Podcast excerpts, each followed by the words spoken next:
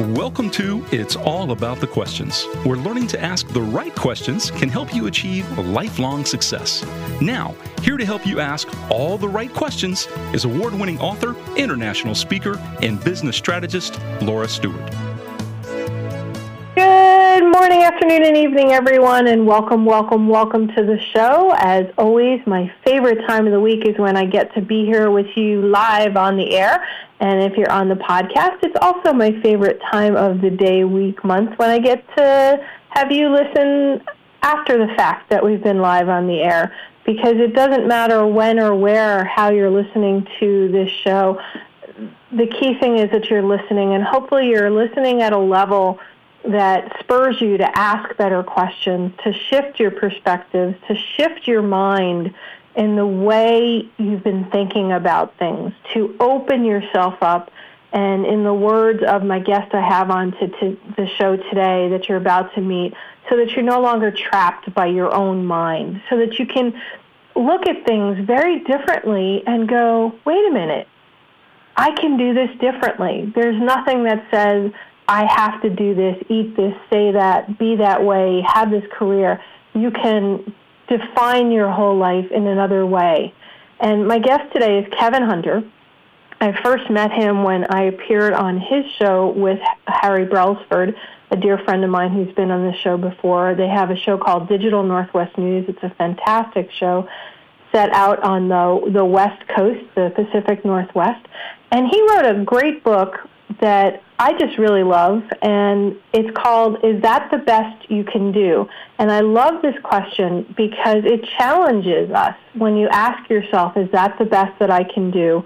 to really think about what can we shift? Do we want to shift? Do we want to change the questions we're asking or not? Depending on how you answer, is that the best you can do? So, Kevin, thank you so much for agreeing to be on the show and getting up early in the morning to be here with us. Well, I'm glad to be here, and hopefully, I can add some value for your listeners. Oh, I absolutely know you do. You can, and you know, you just have, as they say, the best voice for radio. So. Well, yeah, you you probably don't have too many guests that come on that have that um, that golden solid radio voice. And the funny part was, uh, Laura, when I got into doing media, it started back in 1999. I didn't know that I had a, a radio voice. I, I had no clue at all. I just wanted to do something in media, and when I sat down for the first time, the the station manager suggested that I come in on a morning show and just work with one of their morning guys. The guy let me read a few of uh, the news stories that he had and covered a little bit of the sports. And after the show was over, he shuts the mic off and he looks across the desk at me and he says, I hate you. and I, I was like, did I do something to offend you? And he's like, no, I hate you. I've been doing this job for 23 years. You walk in here never having done radio before, and you made me sound bad today. That's so funny. You know, I grew up in New York where we had some of the best radio DJs with some of the most amazing voices. And I always said to myself, there's no way I could ever be on radio because I don't have a voice like they have. And here I am. Yeah there you are. It just goes to show that how we think can lock us into a box or not. I mean, somebody said to me, Laura, you should be on radio. And I'm like, really? and, and, and here I am almost five years later with mm-hmm. a radio show. You so know, your show is about asking better questions and about asking deeper questions and getting good at asking those questions.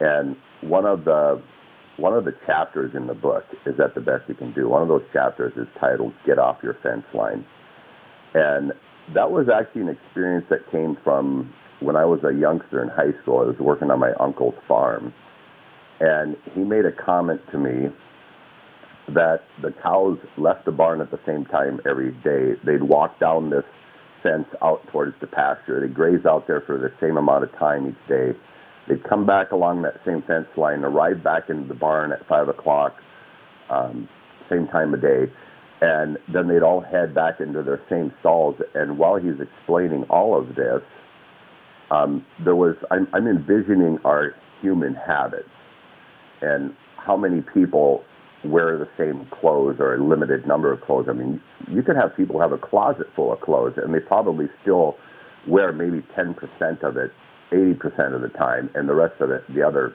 20% of the time.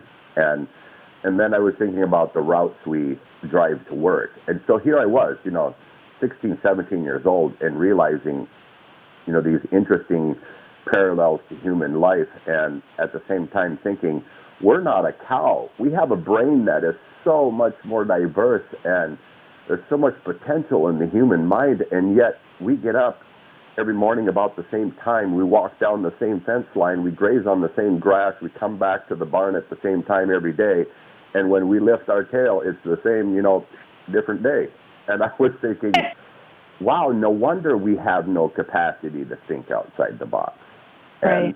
And that was a that was actually a, a very transformational kind of experience for me because there was many of them throughout my lifetime. But I have to tell you that in part, I learned to ask better questions by observing the habit of a cow and realized that I was a lot smarter than that cow was. But yet we we are smarter, yet in a lot of ways cows are more intelligent than us with a lot of things that they do and in the fact that they know what works for them. Mm-hmm. And as human beings, we often don't even know what works for us. We keep doing the same thing over and over again, but it's not working for us. Mm-hmm. So, how do you answer something like that? I mean, what do you say to somebody? I mean, your favorite question, which is now my favorite question, is that the best you can do? I use it all the time at car dealers or when I'm negotiating something, which I need to talk to you about car negotiating at some point, not necessarily Mhm. today though.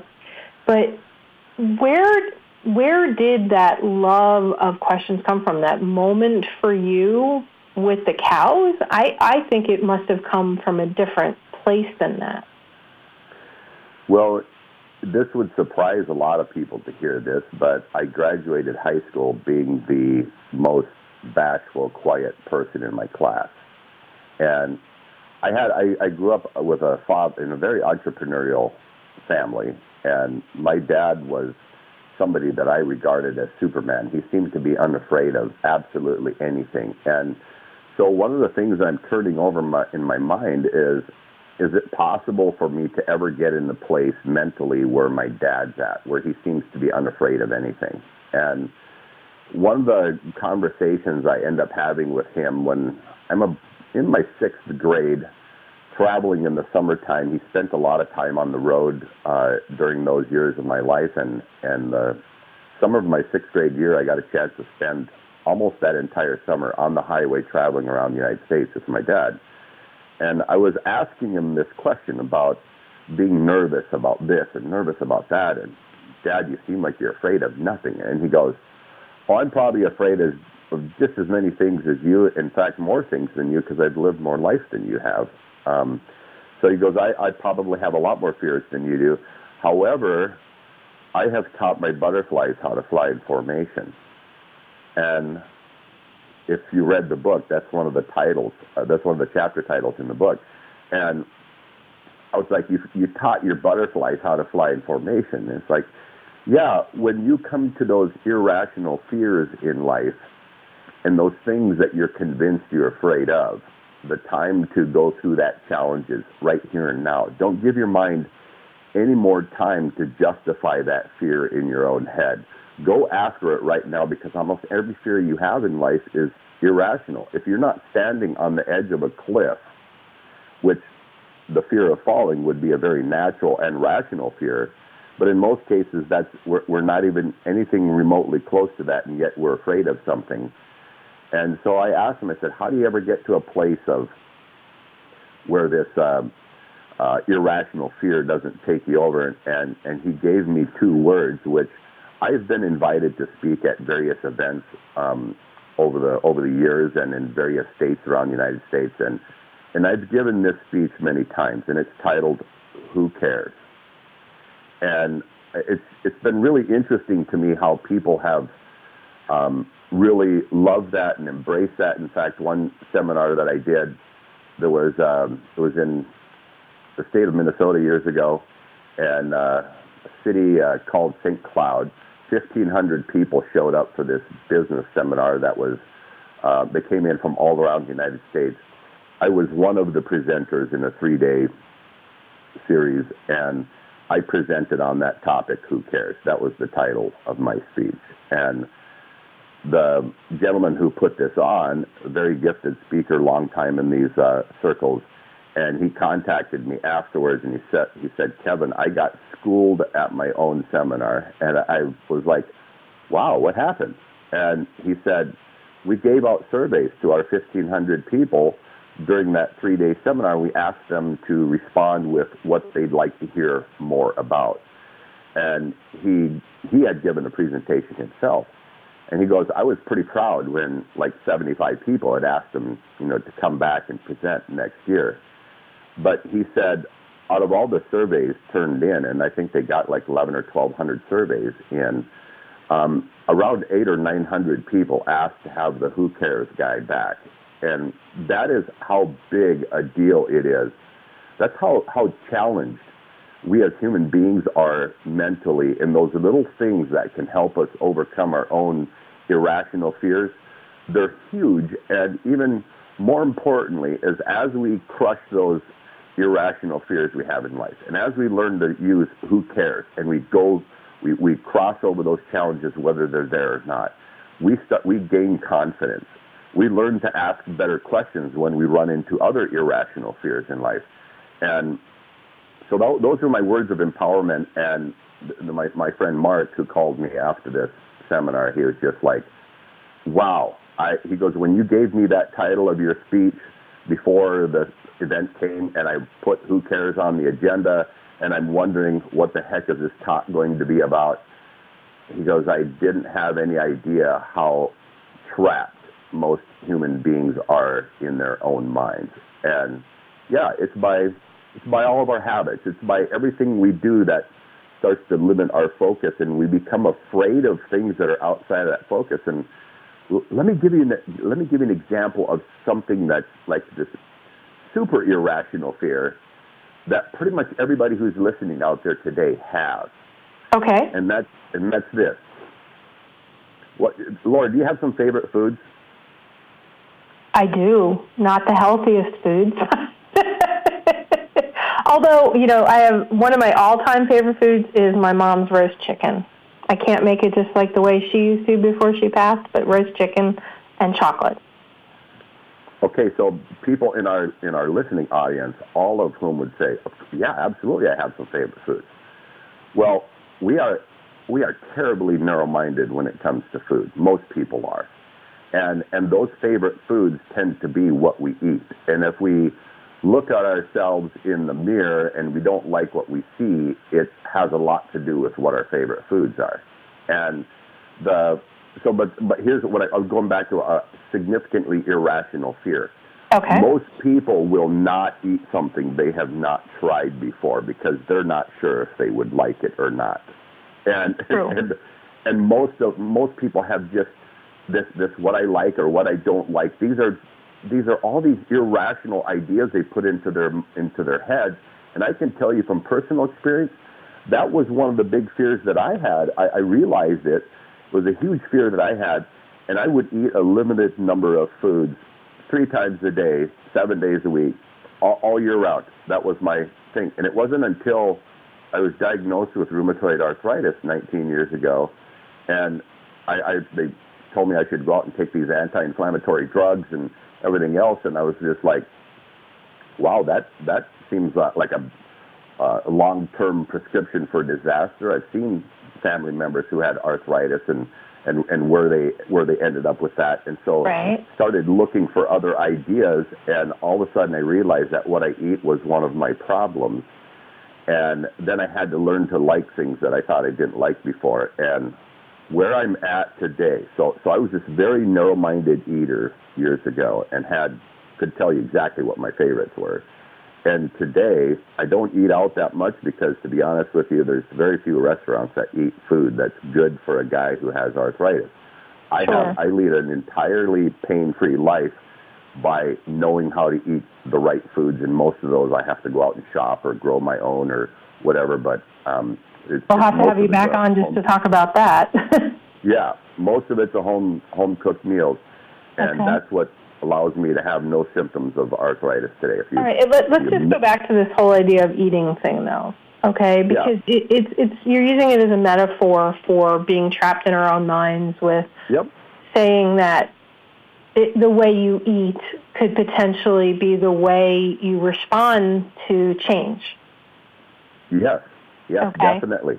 Um, so let me let me let give me- you let a, me a just- really quick example little- where where that went for me is today if I'm sitting in a restaurant and the waitress brings me a menu. This is just to show you even how the person working there is has these fears around food. Um, if I'm sitting, if they bring me a menu, I'll hand it right back to he or she and just say, whatever you think is best on the menu, bring that to me. And they'll immediately start asking me questions, and I'll say, I'm going to take my tip off the table if you ruin my surprise with any more questions. Go to the kitchen and get me whatever you think is good. And here, this person who has, the, you know, already knows what is good on the menu is afraid to bring me that good food because they're thinking I might not like it.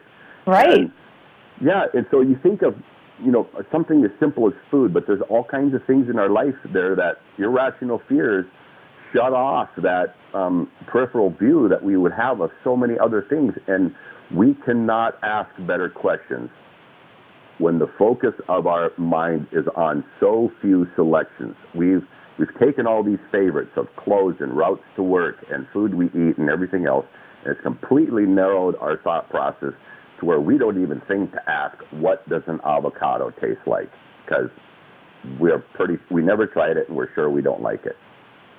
All right. So how does somebody then begin? I know that one of the big questions they can ask that you're a proponent of is is that the best you can do? For me, one of my big questions is what would a wise woman do when mm-hmm. or somebody wiser than me do in this situation? What are some steps that people can take because not everybody wants to walk into a restaurant they've never been in before and say give me anything. Oh no, that would be very fearful, and I didn't start there either. And so when I started realizing that these were things that were trapping me in my own mind, what I would do, it, the, where I started first of all, is I'd go to a restaurant, pull the menu out, I'd find three things in the menu that I was pretty sure that I would like. I would then grade them.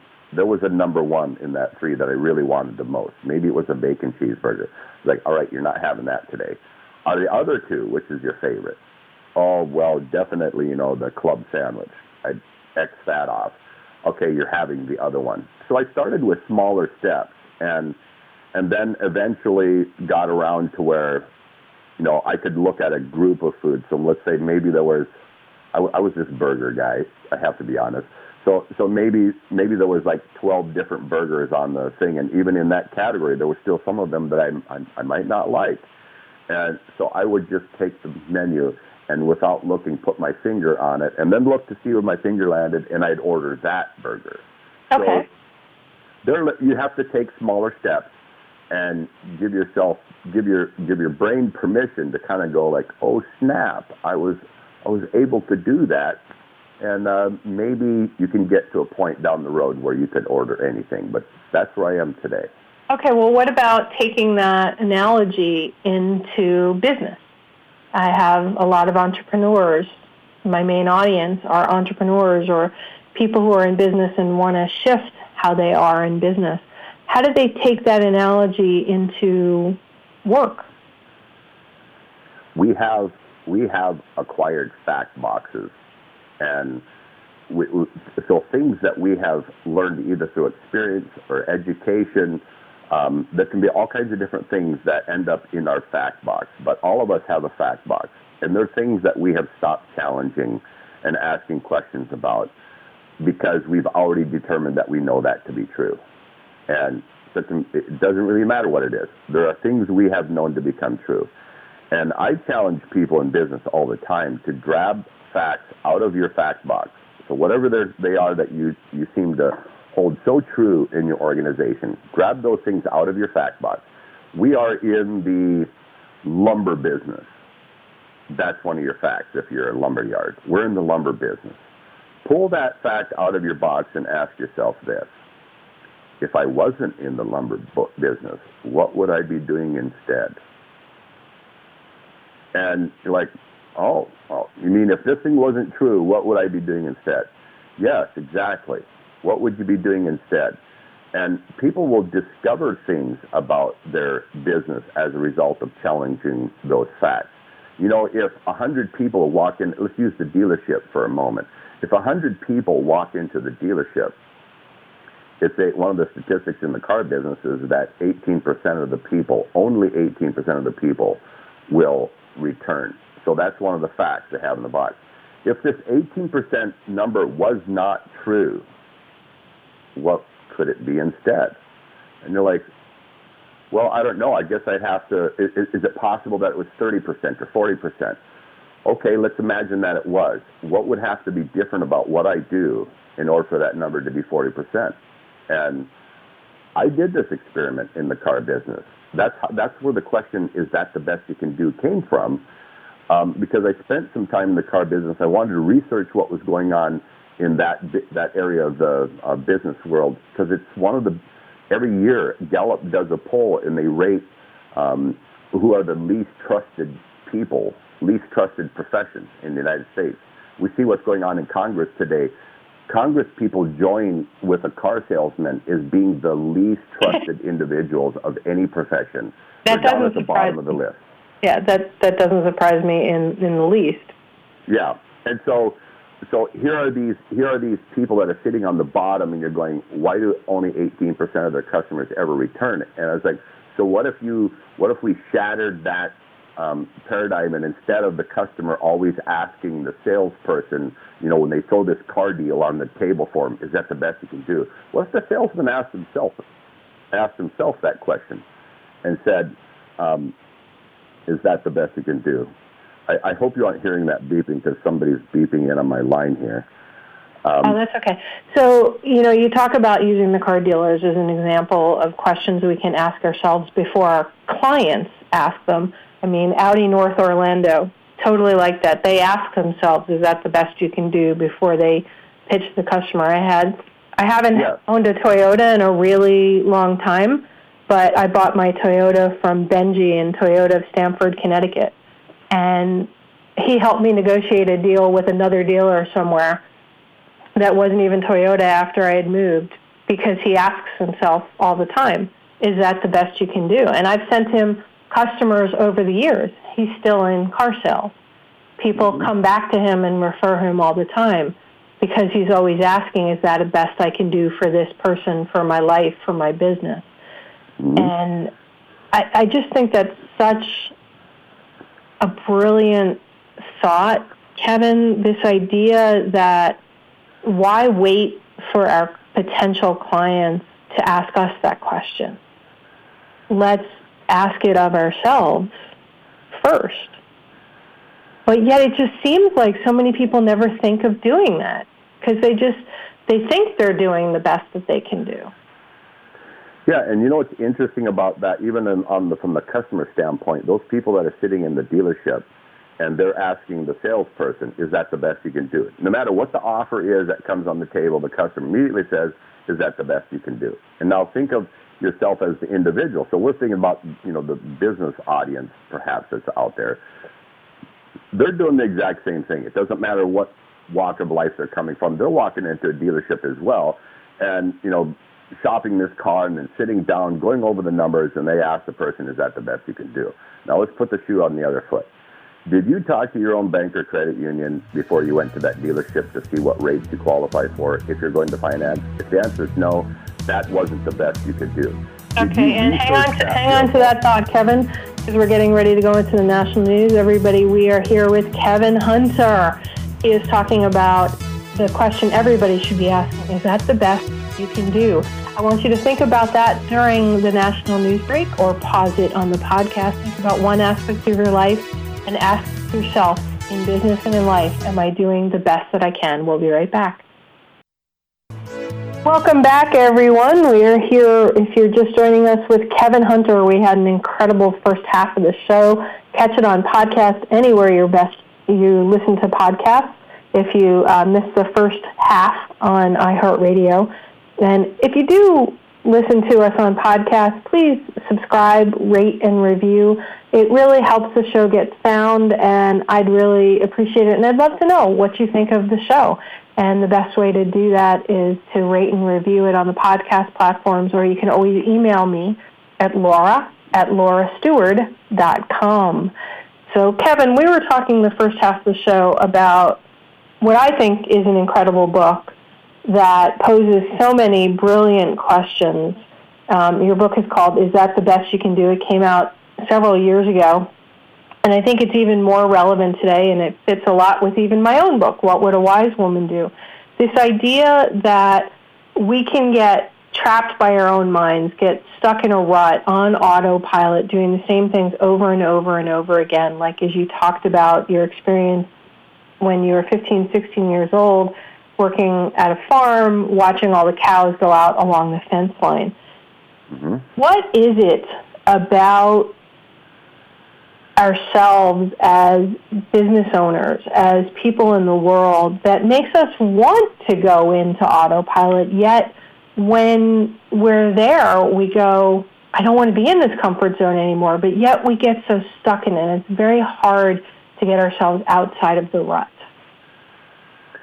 I think as human beings, we gravitate towards comfort, being being comfortable, and but you can actually get to a place to where you're comfortable being uncomfortable, if that makes any sense. You can be in a place mentally in life to where not having the answer is actually okay with you. You can be in a place mentally in life where what other people say about you behind your back really doesn't matter anymore. You could be in those places where I think people like spend all this, you know, thinking about comfort and am I good enough and, and you know, am I saying the right things and am I doing the right things? We like it's it's natural human nature for us to ask these kinds of questions and gravitate towards comfort. But we, we if, if we start to practice in small ways, well then we can be we can learn to become comfortable with those things that we thought were uncomfortable before. And so, you know, we were talking about the small way to lead into learning how to be able to eat any kind of food at a, at a restaurant, as an example. But let me give you some small things that you can you can do at home and every day in your life. Um, that section of that section of the closet that you have pulled all of your favorite clothes out of. Have you ever considered taking those favorite clothes so identify what they are, the favorite clothes. Take them out of your closet. Go put them in another closet just for a week. And then wear the best of that you think of out of the balance of those clothing. And you'll start to realize like how funny it is that you wear the same things. And even, you know, speaking to the guys out there in the audience, your t-shirt drawer, you open that t-shirt drawer and the stuff that's on the top is the only thing that's changing because you wear those same shirts all the time they go to the laundry, you know, get washed, folded, put back in the drawer. They're sitting back on top, and you keep recycling. Do you ever reach on the bottom of the drawer and just grab something out of there and put it on? If it's if it's if you're not going to wear it, throw it in the trash. Get rid of it. But it's it's been sitting been sitting in the bottom of your drawer and you haven't been wearing it. And they're really small little things that we can do. When I go to a gas station and, and fuel up, there's always there's generally always somebody on the other side of the pump I have a conversation with this person. Hey, how how you doing? How's how's life treating you? Or I might ask them for directions to my own house. Do you have any idea? I'm I'm looking uh, for you know the, the the city. Maybe first of all start with that. And I'm in a different city. And hey, are you are you familiar with how to get to uh, Elk River? Oh it's right up so and so. What? And, and in my brain, I, I'm probably thinking this is a really dumb question because of course I know where I live but it's giving me permission to have a conversation with a perfect stranger. And you walk away from that or drive away from that gas station and your brain is kind of going like wow that was really a that was a very positive experience. And and you notice something that happens to your self confidence every single time you do that? When you wear something as simple as a different t-shirt that you were pretty sure you didn't like but you wore it that day anyway it does something to your self confidence your comfort zone just got a tiny little bit bigger because you wore a shirt that you don't normally wear, or you wore pants that you don't normally wear. And if you have this route, like it's funny, I I, I might be driving around uh, with with somebody who this particular area is the most familiar with for them, and and I might take a different route from their house to the restaurant we're going to or wherever, and they'll say, um, I, I usually go right here. Why don't you take a right right here? And on purpose, I'll drive straight through the intersection and turn somewhere else, and they're like looking at me like, well, what are you, what are you doing? And I said, well, I got a GPS. And I was, well, that's not the shortest route. They'll tell me and all they're tell, all they're talking to me about is the rut that they're in. And so there's these little things that we can be practicing every single day if we recognize that in a small way there's a tendency that our comfort zone is driving us into, break it. If, if there's a client that you wanted to call after this show today, Laura, you, you probably might be thinking, well, I should have some coffee first. And then maybe I you know need to get on the internet and maybe I need to this and if your brain is guiding you down that way of avoiding the phone call, well then break that break that fear, break that draw to comfort. Right now, go pick the phone up and call the person the moment you're off the show. There, there are little things that we can do all the time that, that allow our brain to recognize that these irrational fears don't have to control us and as these small fears stop controlling you, your brain starts seeing the same things from a totally different perspective. And those amazing questions, like, is that the best you can do? They'll start to occur to you a lot more often in your life. There was one thing in your book, well, there are lots of different things. I have tons of notes just on, on the book, but there was an aspect of it that I thought was fascinating because it's an issue I see my own clients deal with, and I know a lot of my listeners deal with. And you call it only lead thirsty horses. Yeah. And to me, this was really fascinating because building off of what you had just said about, you know, the rut and not being willing to make the phone call right after, like, I get off the air or any of those things that might be going on, you know, like step into that discomfort we all feel like we have to take everybody on, every client, everybody, and if one person doesn't want us, then that's the one we go after even more. But yet, you ascribe to this idea that you only want to lead thirsty horses. Can you expand upon this concept because you really weave it brilliantly in with innovators, early adopters, early majority, very much stuff that Daniel Burrus, who wrote the Anticipatory Organization, talks about. I don't know if you know Daniel, but I, I just love and adore this man. He's so brilliant. So why is it that we re- most of us really only want to lead thirsty horses, but yet we take the ones that don't want to drink when we get them there? the the thing is is that people can reinvent themselves by really wrapping their mind around leading only thirsty horses. Because we have we only we have limited time in life. We have limited time in our day.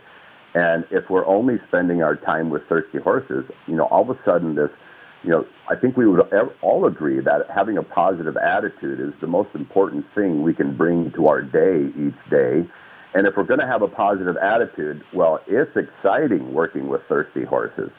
And so let me give you a, a couple of ways that you can make sure that you're doing that. You're, you're familiar with the discussions around um, our personal circle of influence. Well, yeah. I put myself in the middle of that circle. And based on a score of 1 to 10, if, if everything that I wanted to do in life, I'm sitting right now at a 8 all the various categories. So write down all the various things that are really important for you to be accomplishing in life. And where are you at on a scale of 1 to 10, where are you at? And then average all that out. Well, my score right now based on a 1 to 10 is an 8. I'm very, very happy with what I've done, and of course I can do more. Um, but then, most importantly, I look at the five most influential either people or things that are around me. So, of course, that would be my spouse, would be one of them. Um, they can be colleagues, they can be friends, they can be family, they might be parents, they might be whomever. But look at each of those people, and you're going to give them a score too. So write down who those five people are that are around you that are closest to you, and write down their score as well, and not based on what they want to do with their life. So let's say there's somebody who's a billionaire who's in that circle Um, maybe they're doing all kinds of things you would have no interest in whatsoever. That's not the point of doing this. The point is to say, how relevant with what that person's goals are and what they're doing, how relevant is that to my own goals and aspirations in life? So I'm going to score that person based on that, not based on how successful they either are or aren't in their own life. So now I give them a score too. And here's the thing. If that score is not equal to or greater than your own, people who are equal to or greater than your own, they are what I call your engines in life and, and they're going to help you go places that you never even thought were possible. So my goal is to have at least three, if not four, of those five people around me who are a score of eight, nine, or a ten. And then I have permission to have one, possibly two, that are an anchor. So anybody who's a seven, six, five in that, they're going to be my anchors. And as leaders, all of us will have a anchor in our life somewhere. And this is somebody that we're mentoring, that we're developing, that we're helping come along. So we're like the engine in their circle of influence. Okay. But there's something that's equally important to all of this. So this is the thirsty horses thing, where this is where this all comes into play. Is you're also going to give them a positive and a negative. And if anybody in that circle gets a minus, Laura, they immediately move out of that close circle that I'm associated with.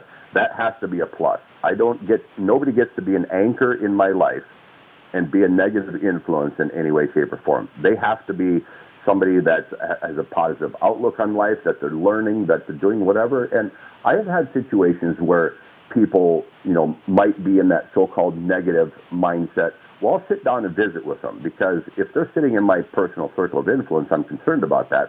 I'll have some conversation with them. I will have them do this same exercise for themselves. And if they're not interested in doing it all, well, then I'm just like, you know, we're probably going to have a lot less contact moving forward.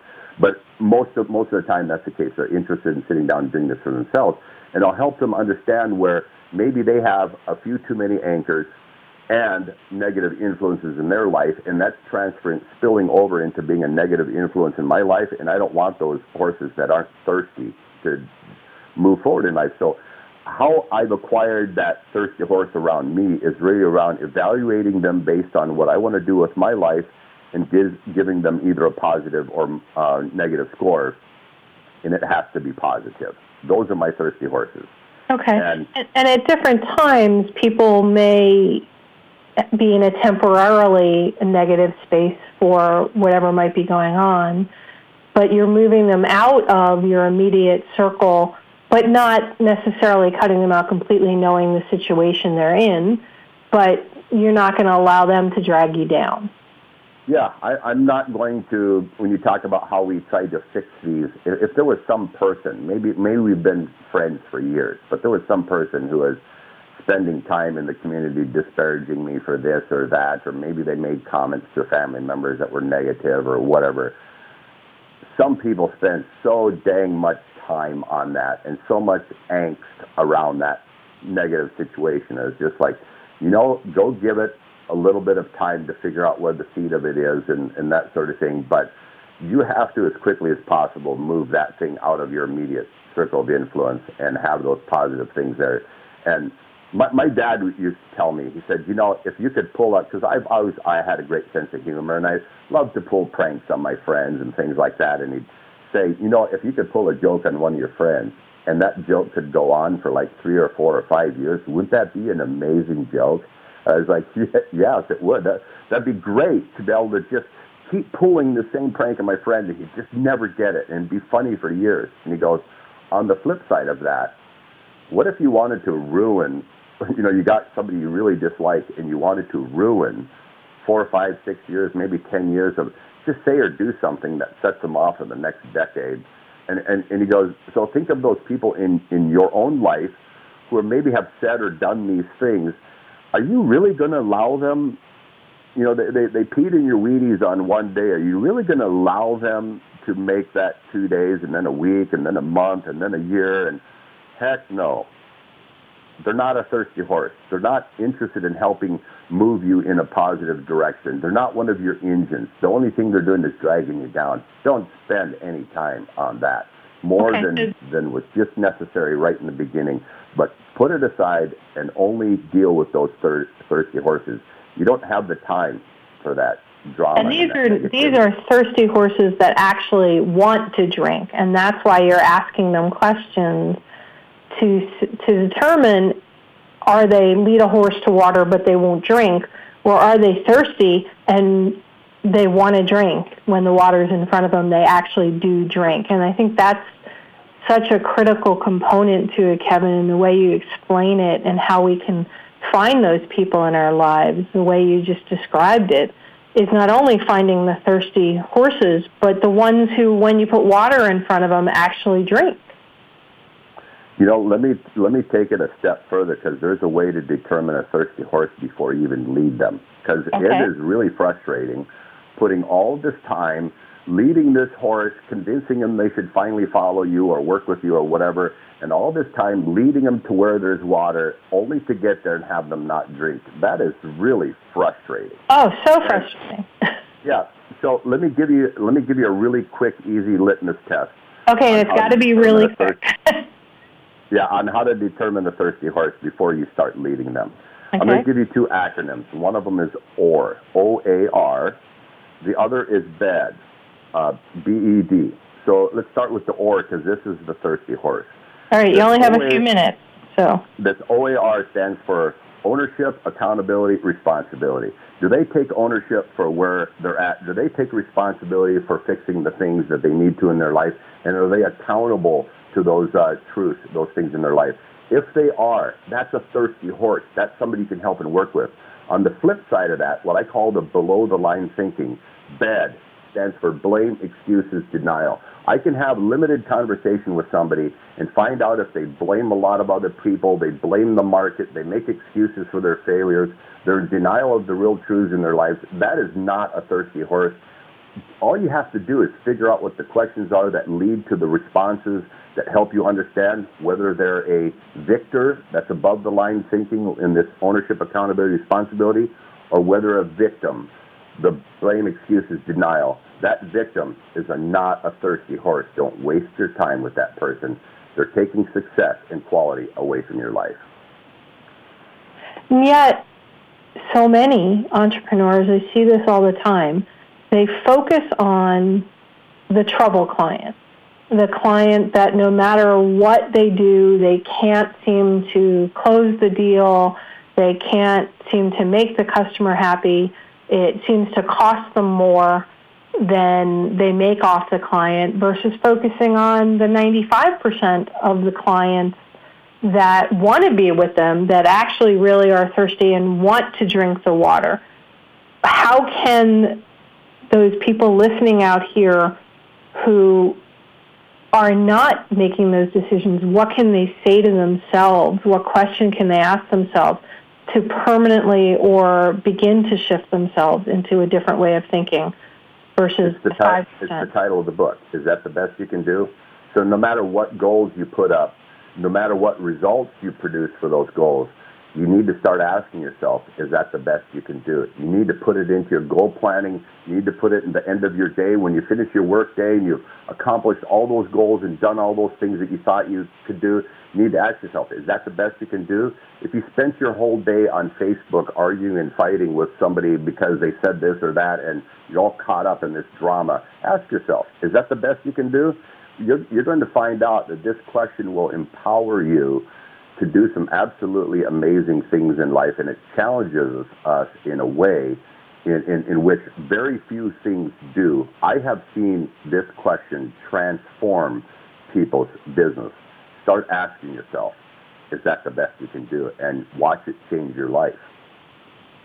I, I love it. I think it is one of the most powerful questions going into the end of the year that I can ask myself and that all my listeners can ask for themselves. And I, Kevin, I think it would be so cool if the listeners of the show, whether on podcast or live, were to post out on social media to us or email us what they've learned from that asking mm-hmm. themselves, is that the best they can do? How they shifted and changed. What do you think about that? I'd love to hear from them. Okay, so those, what's the best way stories for are people? What's what's the best way for people to reach out to you? Um, they can find me on uh, on on on YouTube, YouTube.com forward slash Kevin Hunter. There's there's tons of people reach me through that. Thousands of people do every single year um, on that YouTube channel. There's all kinds of stories that I've covered there. They can also email me. Um, I'll, I'll, give them an email that comes directly to my phone. It's wainfo2017 at gmail.com. It's W-A-I-N-F-O 2017 at gmail.com. You can also email me directly there. That comes to the desk in which I formulate and work on regularly to develop other stories that I'm working on. So I'll see that right away. I would love to hear your success stories and how you're using is that the best you can do? That challenging question and uh, change your life, change your business with it.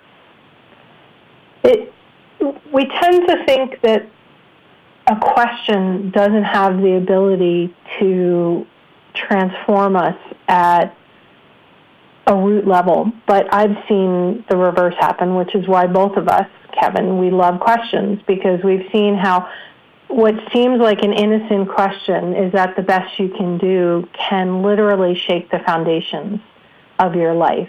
Asking what would a wise woman do in this situation? What would somebody wiser than me do? Can open yourself to new possibilities, new ways of thinking, new perspectives. And, and not just around car buying as your your YouTube channel is so filled with, but about our lives, about the people we're around, around um, our business and, and what we want to be doing from our lives. So what is what is next for you around this whole idea of questions? You know, the, with with what has happened in our media in this country and what has happened with information, a, a ton of censorship, a, a, ton of filtering of data and information. Um, I'm really around helping people start to use their minds and, and, and stop just accepting a lot of this. I, I kind of refer to it as mindless drivel that's happening in the news and everything else these days. So I, there's a lot of things that I'm working on right now. We, we just recently, not long ago, launched an organization, nowevents.org, and we're inviting speakers from all around the country, great minds that have demonstrated success in a lot of different categories, and we're starting to put on events to help bring an unfiltered message directly to people, directly to audiences, and most of this is around stimulating thought giving people an opportunity to think, think bigger, think better. And even, I, I want to go back to some because I know we're really short on time here. I want to make sure we don't miss this. This question, is that the best you can do, Laura? It has even changed my relationship because you could be having an argument with your spouse and walk out the back door of the, the house and you slam the door and you stand on the step and all of a sudden, is that the best you can do? That question will make you turn around, walk back into the house and apologize for your actions. It will, it will take conflict out of your life. It'll take all these negative things away from you that you've been holding on to and ruining yourself in so many different ways.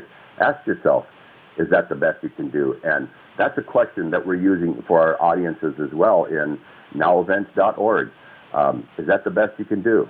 It's, it's uh, amazing where people can go when they learn to ask themselves the right questions.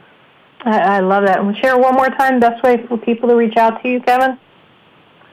Reach me at wainfo, W-A-I-N-F-O 2017 at gmail.com. You can also find me on YouTube, YouTube forward slash uh, Kevin Hunter.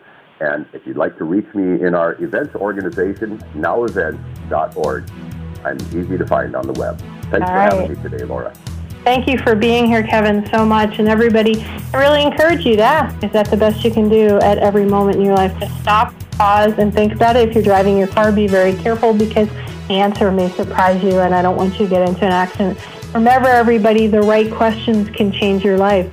So, what are you asking today? Have a great day, everyone, and hug someone you love. You've been listening to It's All About the Questions, starring Laura Stewart. Connect with Laura at it'sallaboutthequestions.com and download a free workbook that will help you ask better questions starting today.